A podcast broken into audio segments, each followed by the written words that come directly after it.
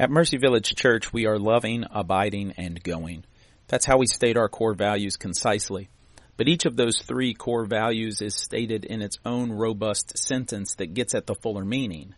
So in this sermon series titled Roots and Fruits, we're examining each of our core values and the why and the what behind each one. This content comes from Mercy Village Church in Barboursville, West Virginia, and you can learn more at www.mercyvillage.church. We're launching into a new sermon series, uh, Roots and Fruits. Now, uh, primarily, uh, the way that we will do uh, preaching at Mercy Village Church will be through books of the Bible. And even when we're not preaching through books of the Bible, the vast majority of our sermons will be still, at least by uh, most definitions of it, expository preaching. They will be through at least passages of the Bible. This series will be one of those. We will go through multiple passages, although we will not be going through a specific book. But we will preach through those passages verse by verse, and in doing so, get after our core values. And so that is the direction that we're headed. Uh, over the summer, uh, maybe it was late spring actually, we were preparing for some um, landscaping. One of the ways that uh, we saved money was we did all the demolition, if you will, uh, by ourselves. And so we took out the old plants and, and that sort of thing. There was a tree, though, that needed to come down. And uh, I inherited a chainsaw uh, from my mother-in-law because she's oftentimes far more manly than I am.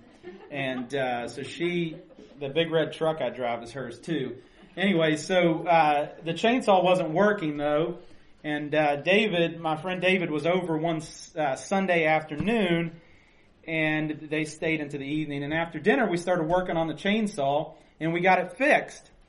And the thing got cranked up and going, and I said, well, I'm going to take that tree down. So I go out there and I start chopping down the tree with the chainsaw when all of a sudden my wife, loving not only our family but also our neighbors, which I had failed to do, comes out to remind me that it's not, it's after 9 p.m.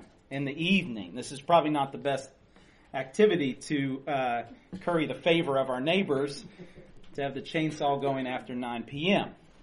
However, that was not the real work of the job. That was everything that was above the ground that came down that night. But I still had to deal with what was underneath. I had to deal with the roots. That required a lot more work, which I didn't do after 9 p.m. Uh, and so we cut those roots with an axe and with uh, one of those giant bars that prise things, and we got up under there, and then we hitched the truck to it, and finally we ripped that thing out of the ground. You see, there's obviously two parts to a tree. There's the roots, and there's the fruits. Now you can have years where fruit trees don't bear fruit. There's uh, a crabapple orchard at the family farm, my wife's family farm. The fruit is above the ground. You see it there, but obviously the roots are beneath. Now sometimes trees will fail to bear fruit. And, that, and that doesn't always mean that the roots are bad. But one thing you can be sure of is that if the roots are bad, there's absolutely no way that that tree will bear fruit. Sometimes even when it fails to bear fruit, that can be a sign that the roots are beginning to go bad. Roots are important.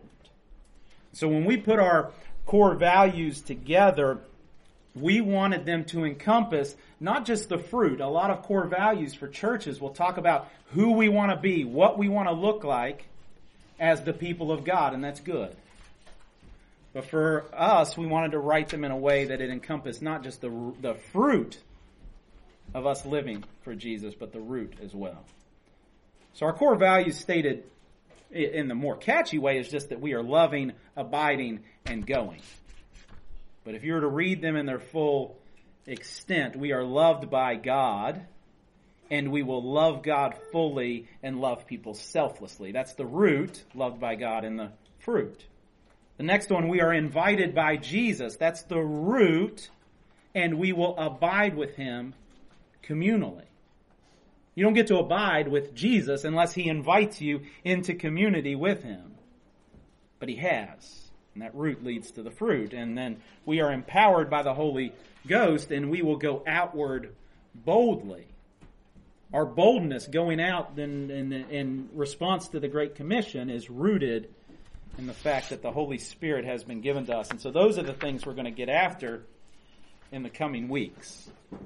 Get after those core values. And so today, we're going to start with the first the root of why we love God and we love others. And so we're going to go to Romans chapter 8, which is one of my favorite chapters in all of the Bible. We're going to go to verses 31 through 39, which are some of my favorite verses in all of the Bible. It hasn't even been a year since I preached through these verses. It probably may not be more than a year before I return to them again. They're some of my favorites. I think this is one of the most important things that we can get today is this. We are loved by God. Period. No ifs, ands, or buts about it. And you say, well, thanks, Captain Obvious. I've known that since Sunday school. Well, back off for a second.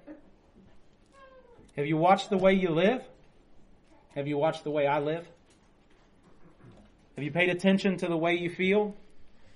Have you paid attention to the way I feel? You see, I think that the way I live sometimes and the way I feel sometimes would betray that I don't necessarily believe that with all my heart. That I still need reminded of this truth. That I haven't graduated from the class of God loves you. That that may be one of the most foundational lessons that I can take into my heart again and again and again. So that's where we start today with those roots. Yeah. Mark Sayers, who is a uh, kind of a uh, he's a pastor in Australia, but he he writes and speaks a lot about uh, culture and how Christians counterculturally enter into the cultures that they're in wherever they are throughout history and, and time. And one of the things he says is that anxiety is the canary in the coal mine. So we're all from West Virginia. We get that reference, I'm sure, that those, those canaries in the coal mines, when uh, the air was unhealthy, they would sound the alarm. Or they would die. And then when they died, you would know, trouble, we need to get out of here. He says anxiety is the canary in the coal mine that says we don't understand the world the way we're supposed to. We don't understand God's love the way that we're supposed to. Our worldview has something missing, and I would go further. I would say there's all kinds of canaries in the coal mine. There's insecurity and pride and self-loathing and fear and anger and depression and hate and greed and slothfulness and dissatisfaction and the list could go on. Those are just my things. You got your stuff too. And these canaries in the coal mine are the alarm that we don't get this. We're not living as if we believe this in the core of our souls, that we are loved by God. Period. No ifs, ands, or buts about it. So that's what we're getting after today. When we went through compelling community the other night, um, one of the quotes that I had had highlighted in there was, Our love is proportional to our understanding of forgiveness. In other words, if the fruit of our love is going to be made manifest to the world around us, then we must understand God's love for us, in particular, how He has forgiven us of our sins. No passage, in my opinion, gets after the love of Jesus more than Romans chapter 8. So, Father, what we know not today, please teach us. What we are not, please make us. And what we have not, please give us. It's in the name of Jesus we pray. Amen. We'll look at four roots all encompassing the same thing, right? Like, you know, like a giant root will grow down and then all those roots will kind of shoot off of it. So that giant root of loved by God has these roots shooting off of it that we see here in Romans chapter 8, starting in verse 31. And we got a lot of kids in here, so I'm going to risk being cheesy and hope that it comes out memorable. That this will help us remember God's love. When I say something cheesy like God's love is better than vibranium. That's what we're going to see in the first two verses. Okay, so if you're familiar with uh, the fake world of Marvel, then you know about vibranium, which isn't a real thing, but it is stronger, right? and indestructible than almost anything. That's Captain America's shield is made out of that. Again, we're in fake a fake world right now, but but that's the power of it. There are very few things, if anything, that can stand against it. And in Romans 8:31 we we read these words, "What then shall we say to these things if God is for us, who can be against us?" That there is a there is something in God's love that, for us that is so powerful that in the wake of it, the children of God are in a place where nothing can stand against them. But what are these things he talks about? Because that's how he starts. What then shall we say to these things? I think that matters. Certainly the very immediate context, verses 28 through 30 are pretty awesome. We'll get to them here in just a second. Certainly the, the context of the chapter, which has some really good things in it. Some would argue that specifically it's about chapters 5 through 8 because of the themes that are in that. I would make the argument, and many other scholars would too, that it's the whole book of Romans up to this point. And there's some really great things in Romans. If you've never read it, you should. Chapter 1 starts with where chapter 8, uh, 31 is going to get us. That we're loved by God, which is shocking because chapters 1 through 3 is all about how depraved and, and sinful we are, and yet God loves us anyway. In verse 4, it pivots that there's a righteousness outside of ourselves that is revealed, and, and, and that's Jesus. And it's, and it's revealed to us, He is revealed to us in chapter 4. In chapter 4, it goes on to say that by faith alone, and chapter 5, by faith alone, we're reconciled to God. Chapter 6 through 8, we are indwelt by the Spirit of God. And then when you get into chapter 8, it just starts to crescendo that there is no condemnation for the children of God. That the Spirit that raised Jesus from the dead gives us life.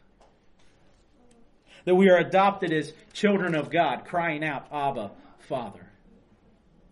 That we are chosen by God, justified by God, sanctified by God, and one day we will be glorified by God. And as He comes to that, right, He's written all of this, and I can see Him there. I don't know what His Spirit was like, but if I've written all this, I've got one hand raised in worship, the non-pen hand, as I begin to write verse 31 if all of this is true about Jesus, if all of these promises are true that God has made to his children, then what do we say to these things?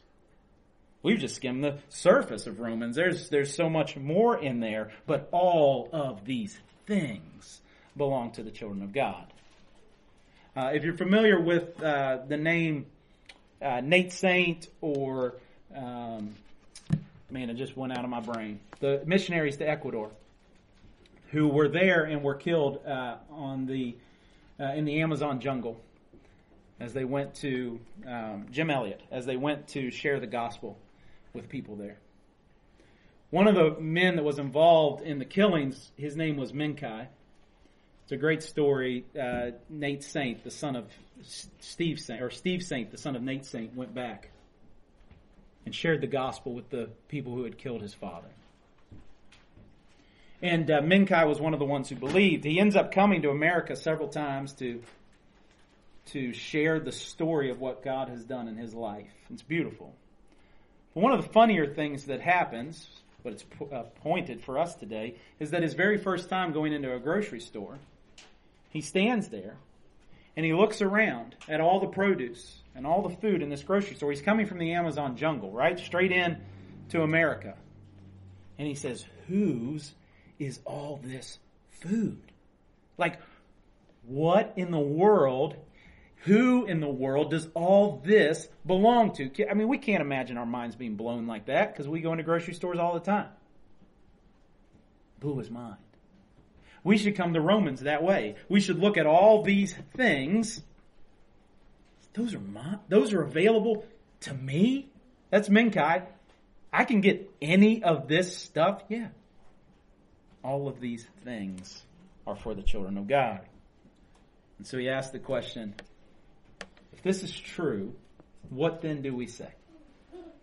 Well, if God is for us, who can be against us?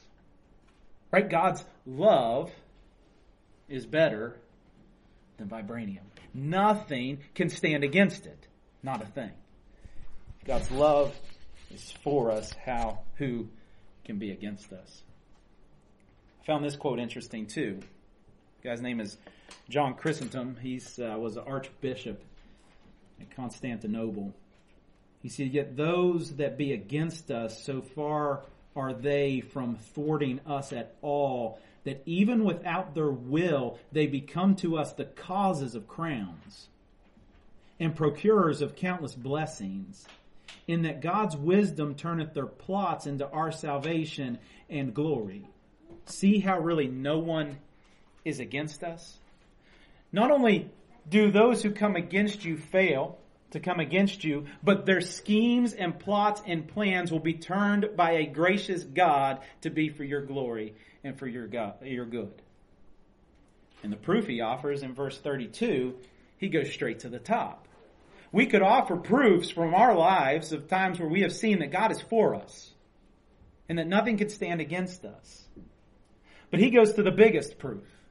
He says, He who did not spare his own son, verse 32, but gave him up for us all, how will he not also with him graciously give us all things? Our heavenly Father, infinitely rich, gave his most precious possession, his son, to be crucified on behalf of sinners like me and sinners like you. And if he would give up his most prized possession, will he not then follow through and give us everything else that he has promised? That's the proof. Uh, uh, have you thought about that? We are rooted in the fact that God's love, nothing can stand against it. Nothing can stand against them. This kind of love will give you courage. Right? If nothing can stand against you, then you can be courageous, as we'll get into in the next couple weeks, in how we love God and how we love others. Nothing can stand against it. We could stop here. I mean, I mean, think about that. We could just, uh, you know, some of you are like, yeah, I wish we would. But, but, the, but Paul goes on. Verse 33. Who will bring any charge against God's elect? It is God who justifies. God's love is better than Teflon.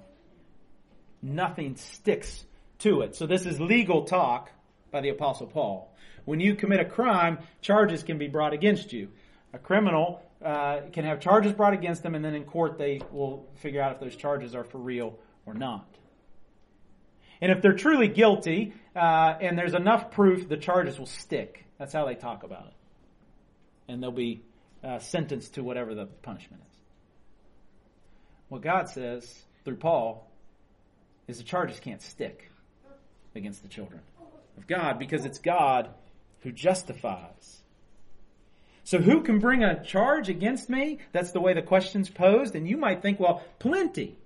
Like Satan, he's the accuser of the brethren. That's one of his titles. He's going to bring charges against me. People in my life have brought charges against me. They've told me I'm not good enough. I don't have what it takes. Maybe you still have those voices rattling around in your head. Your social social media feed will uh, accuse you. You're not pretty enough. You're not uh, creative enough. You're not uh, you're not active enough. Whatever. You'll be accused. Your own conscience will accuse you. The point isn't that accusations won't come. The point is that accusations won't stick. God's love is, is better than Teflon.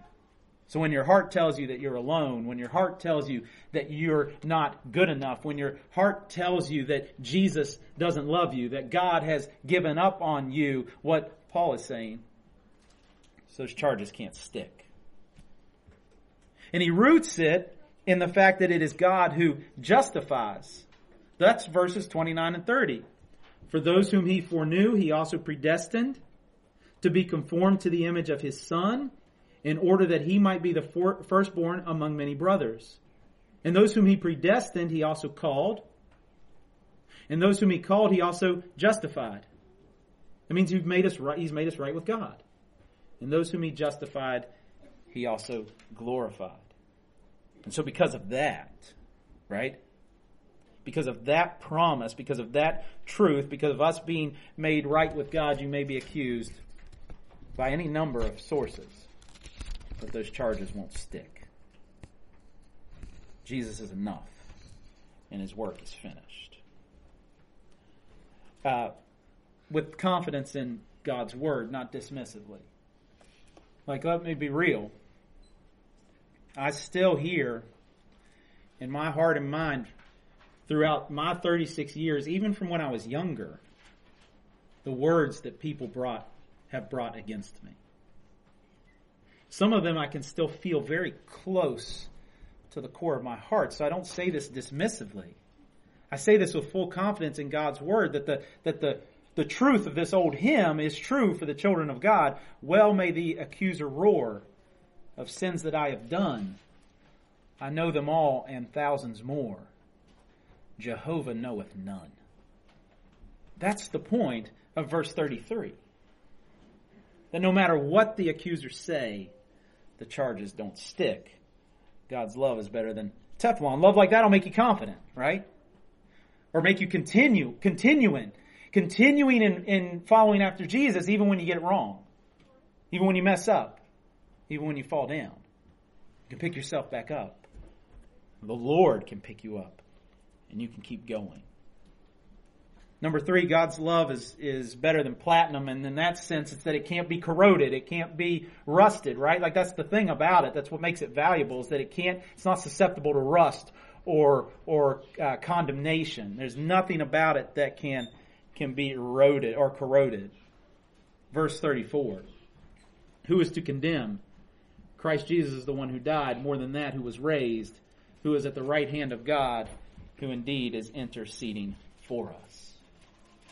There is no condemnation. First verses of chapter 8.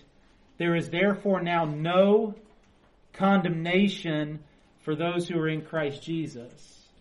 For the law of the Spirit of life has set you free in Christ Jesus from the law of sin and death. This is huge.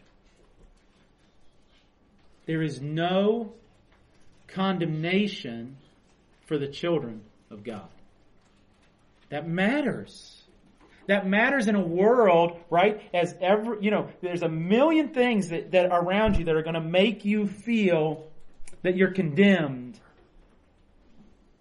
But he offers up this instead. He says, Jesus died for your justification. That's something you can bank on. You're righteous, you're innocent before God, and innocent people can't be condemned. 34 goes on to talk about how Jesus was raised from the dead. The ultimate condemnation is death. Jesus overcame that in the resurrection. And now he sits at the right hand of God the Father interceding for us. This is missed often too in my life. That when you mess up, when you're not good enough, when you miss your quiet time for two months straight, you haven't even picked up your Bible, and you think, right, because of being raised in Bible Belt Appalachia, that now all of a sudden God's a little bit frustrated with you. Yeah. And you wait to pick up your Bible because, well, yeah, God doesn't really care that I do this. Or you can't pray, right? Because, you know, some sin, or you were angry at your kids maybe this day, or you said something, you know, and you, I mean, that, am I the only one? Right? That has that ingrained into his way of living. That if I'm not right with God, I, I can't approach God. Like that legalism, that weight of that condemnation is on me. But Jesus sits there next to the Father, and every time you mess up, Jesus is like, hey, remember, I died for that sin. I died for her jealousy and her dissatisfaction. I died for uh, his lack of faith. I, I died for his fear driven anger. I died for that. And he intercedes for us. And therefore, there is no condemnation. So we're three roots in, and we're already encouraged. Paul's about to start singing. He's going to sing about the love of God, and it's beautiful, and this is, and that will be our crescendo for today. But remember, when you feel that there's a lot standing against you, God's love is stronger than anything that comes against you. You may be blasted with accusations from within yourself and from outside of yourself, but God's love is, is, is the kind of love that keeps those accusations from sticking. And you may feel like you're drowning in voices of condemnation.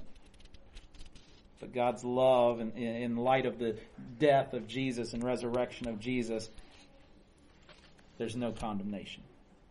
And maybe that doesn't feel real to you right now. You're like, yeah, that sounds too good to be true. There's no condemnation for that either. For that doubt. Now, Paul's been building to this. And I like to think that maybe he didn't even know how clung to these words would be that he was about to write. Maybe he did. Maybe he finished writing it and dropped the pen and was like, wow, now that was good. I don't know.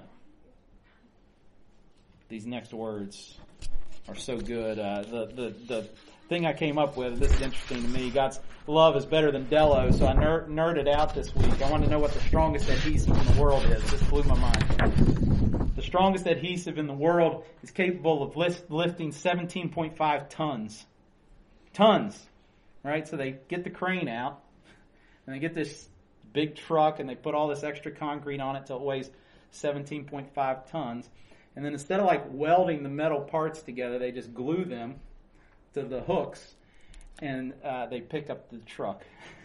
I'm serious. everybody else is like fine with this. That's that's witchcraft. I'm not. I'm not okay. That's insane. That's wild. So the glue held 17.5 tons, and that glue was called Delo. But the point is, God's love is unbreakable. It's stronger than that. There is nothing in this world that can separate us from the love of God. Who shall separate us from the love of Christ? Shall tribulation or distress or persecution or famine or nakedness or danger or sword? He gives you some excuses already. Right? Like with the other ones, he says, Who is to condemn? But he doesn't list anybody that can. Who will stand against you? But he doesn't list anyone that will. But here he, he, he starts helping you think of your own excuses. Shall tribulation or distress or persecution or famine or nakedness or danger or sword? And then he doesn't answer the question. You expect him just to give a resounding no, but instead he quotes from the Psalms. He quotes Psalm 42:22, as it is written, "For your sake we are being killed all the day long; we are regarded as sheep to be slaughtered." He says, "Yeah, famine, tribulation, nakedness, sword, danger, they will come against you. Right? Like you will have suffering. God's love doesn't keep those things from coming against you. The point is, will they be able to separate you from the love of God? And that's when he writes these words that are so famous. Regardless of what comes against you, no, in all these things we are more than conquerors through him who loved us. For I am sure that neither death, nor life, nor angels, nor rulers, nor things present, nor things to come, nor powers, nor height, nor depth, nor anything else in all of creation will be able to separate us from the love of God in Christ Jesus. I love the last part because I know how my mind works. When he says, who will accuse you? I think of who will. When he says, who will condemn you? I think of who will. When he says, who will stand against you? I think of who will. Now he says, who will separate you from the love of God? And he lists, boom, boom, boom, boom, boom. Will it be any of these things? And then at the end, he says, nor anything else in all creation. Because he knows people like me are going to look at that list and say, well, you forgot to mention this and you forgot to mention that. And he says, well, I'd cover it with this. Nothing else in all of creation will be able to separate you from the love of God. Paul goes even further. Not only can nothing separate you from the love of Christ, that could be passive. We just kind of sit here and nothing separates us from the love of God. No, His love makes us conquerors, more than conquerors, victorious over anything that comes our way. Not only do we win in the end, but God turns all of our suffering and trials and tribulations. He, he turns everything that comes against us, every accusation, every condemnation leveled against us, every bit of suffering leveled against us, He redeems it for our good and for His glory. That's beautiful. Ray Ortlund gave me this idea in his book just called Gospel. He paints this picture. He says, Imagine in heaven 10 million years in, and I walk up to you and I say, hey, remember, just based on our context, remember when so and so got COVID 19? And those weeks were like super rough, and, and we thought that this might be the end, and, and we were scared to death. You remember that? And you, very well, 10 million years into eternity, might look back at me and say, remind me again what COVID 19 was? I don't remember. That in the presence of God, with everything redeemed and made right before Him, that insert any trauma. What was cancer? What was anxiety? What was family separation? What was fear? What was poverty? What was death? Can you even fathom what it will be like to live for what we would measure as 10 million years in the presence of Jesus with everything perfect? That's the future reality because of God's love. God's love is inseparable. Our present reality will never separate us from the love of God. God is for us. One day our present reality will be of no consequences. None except prove that God was faithful to his promises and that his love was unstoppable. And that's beautiful. Nobody can stand against you. Nobody can accuse you. Nobody can condemn you with any weight that matters. And the love that accomplishes these things, no one can separate you from it. My fear with a sermon like this is that we chalk it up, as I said from the beginning, as elementary. It's not. This is the whole thing. If it doesn't start here, if we think we've graduated from this, if we think we no longer need to bask in this and, and, and wade in this and swim in this, then we're mistaken. The love of God is the root to any fruit of us walking with Christ.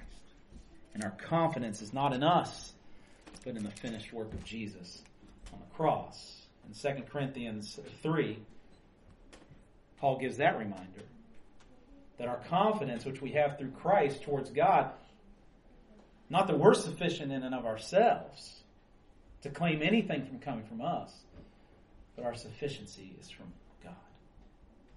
That love of God towards us, proven at the cross through Jesus, is the root of everything that we'll talk about in the next six weeks.